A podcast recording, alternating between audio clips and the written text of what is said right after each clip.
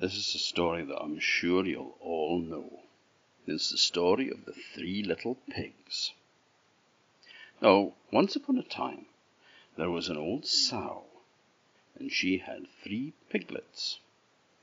Well, when these little gruntlings grew up to be, you know, good sized pigs, then the mother said, Look, darlings, I'm very poor and I don't have enough food to be able to feed you all, so you'll have to go out into the world and make your own fortune. Now the oldest of the piglets went off, and he trotted along the road, and he met a man who was carrying a big bunch of straw. Excuse me, sir, said the pig, but please may I have some of your straw to build a little house for myself, if it's not too much bother, sir? And the man thought, such beautiful manners this little pig has.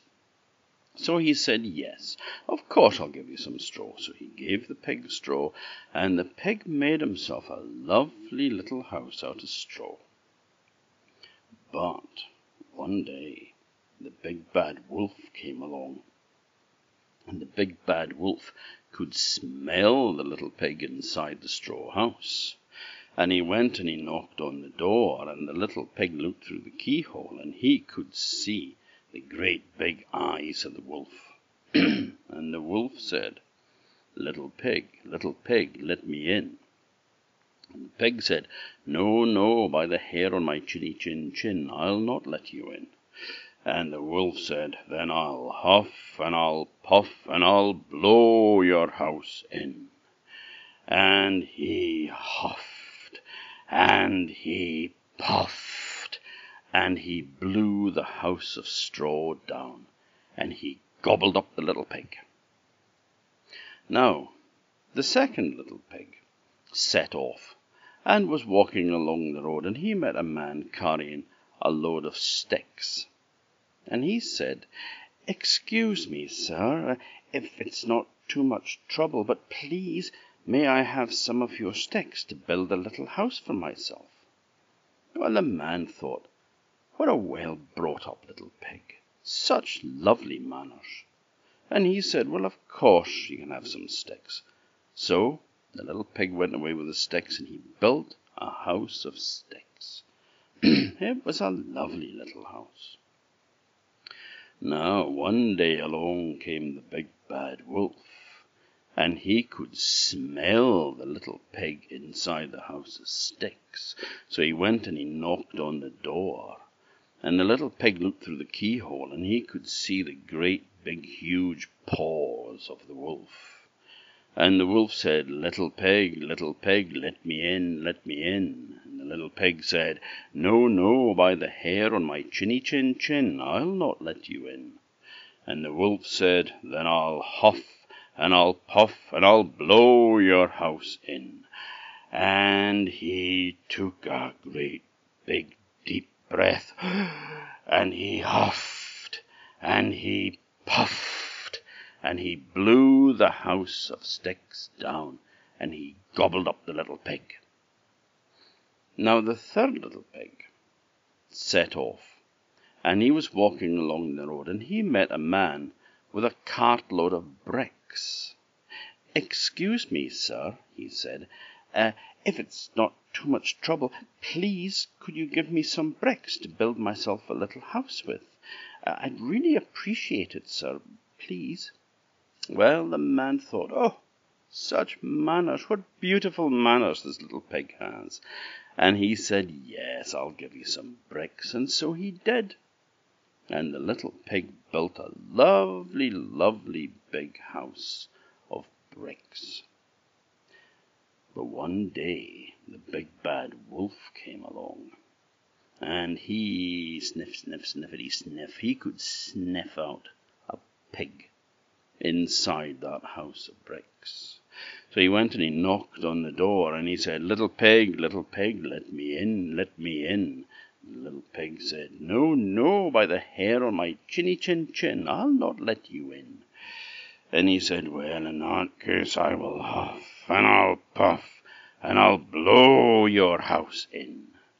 And he took a huge breath, and he huffed, and he puffed, and he huffed, and he puffed, and he huffed and puffed and huffed and puffed until there was no breath left in him. But he couldn't blow down the house of bricks.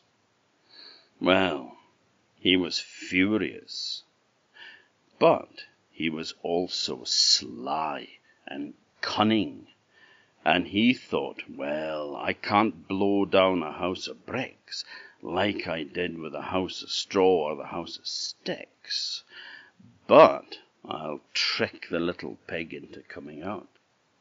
So he said, Little pig, do you like turnips? Oh, yes, said the little pig, I do like turnips. Well, I know where there's a lovely field of turnips, said the big bad wolf. Ah, now he had the little pig's attention. Where is it? he said. I'll show you tomorrow. It's Farmer Smith's fields. Oh, he's got a wonderful field of turnips. We could pull some turnips, and we could have them tomorrow for our lunch. Well, he said, that would be nice. I'll meet you here, said the wolf, at six o'clock in the morning. Be ready. Oh, I'll be ready, said the little pig. Well, the wolf went away, smiling to himself, thinking, I've got him now. But no, you see, this little pig was smart. And he got up the next morning at five o'clock, not six, and he headed off to that field of Farmer Smith's, and there was a lovely big field of turnips, great, big, fat, juicy neeps. Yum!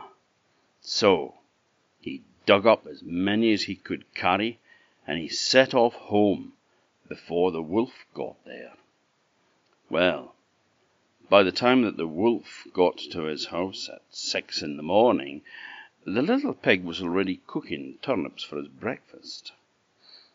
Are you ready? he says.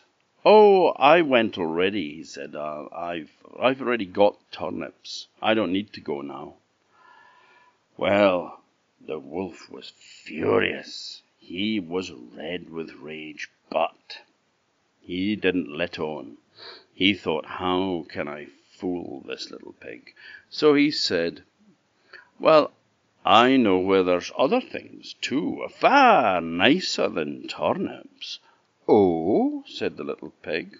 He had his attention now. Oh, what's that then? Apples, he said. Yes, I know where there's some fine apple trees with lovely big ripe juicy apples on them. Yes, it's down on Merry Farm. Oh, you'll love this. We'll go there tomorrow morning and we'll pick apples. I'll be here at five o'clock, said the wolf. So the little pig agreed.